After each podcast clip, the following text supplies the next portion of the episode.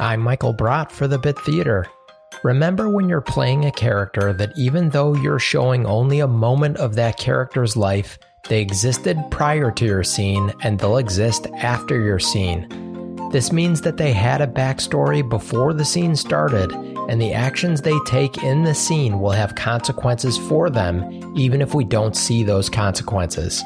If you keep in mind that the characters you create exist, you'll have a much easier time remembering to give them a backstory and to make them believable, since their life has consequences.